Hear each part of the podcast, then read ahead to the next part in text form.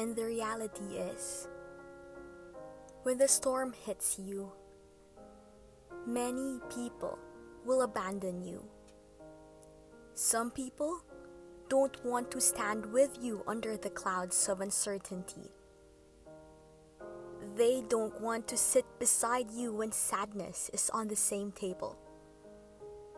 You will hear more excuses than you will have conversations. You will be the topic of discussions more than you will be your participant. There will be more said within your own being than it will be said to your being.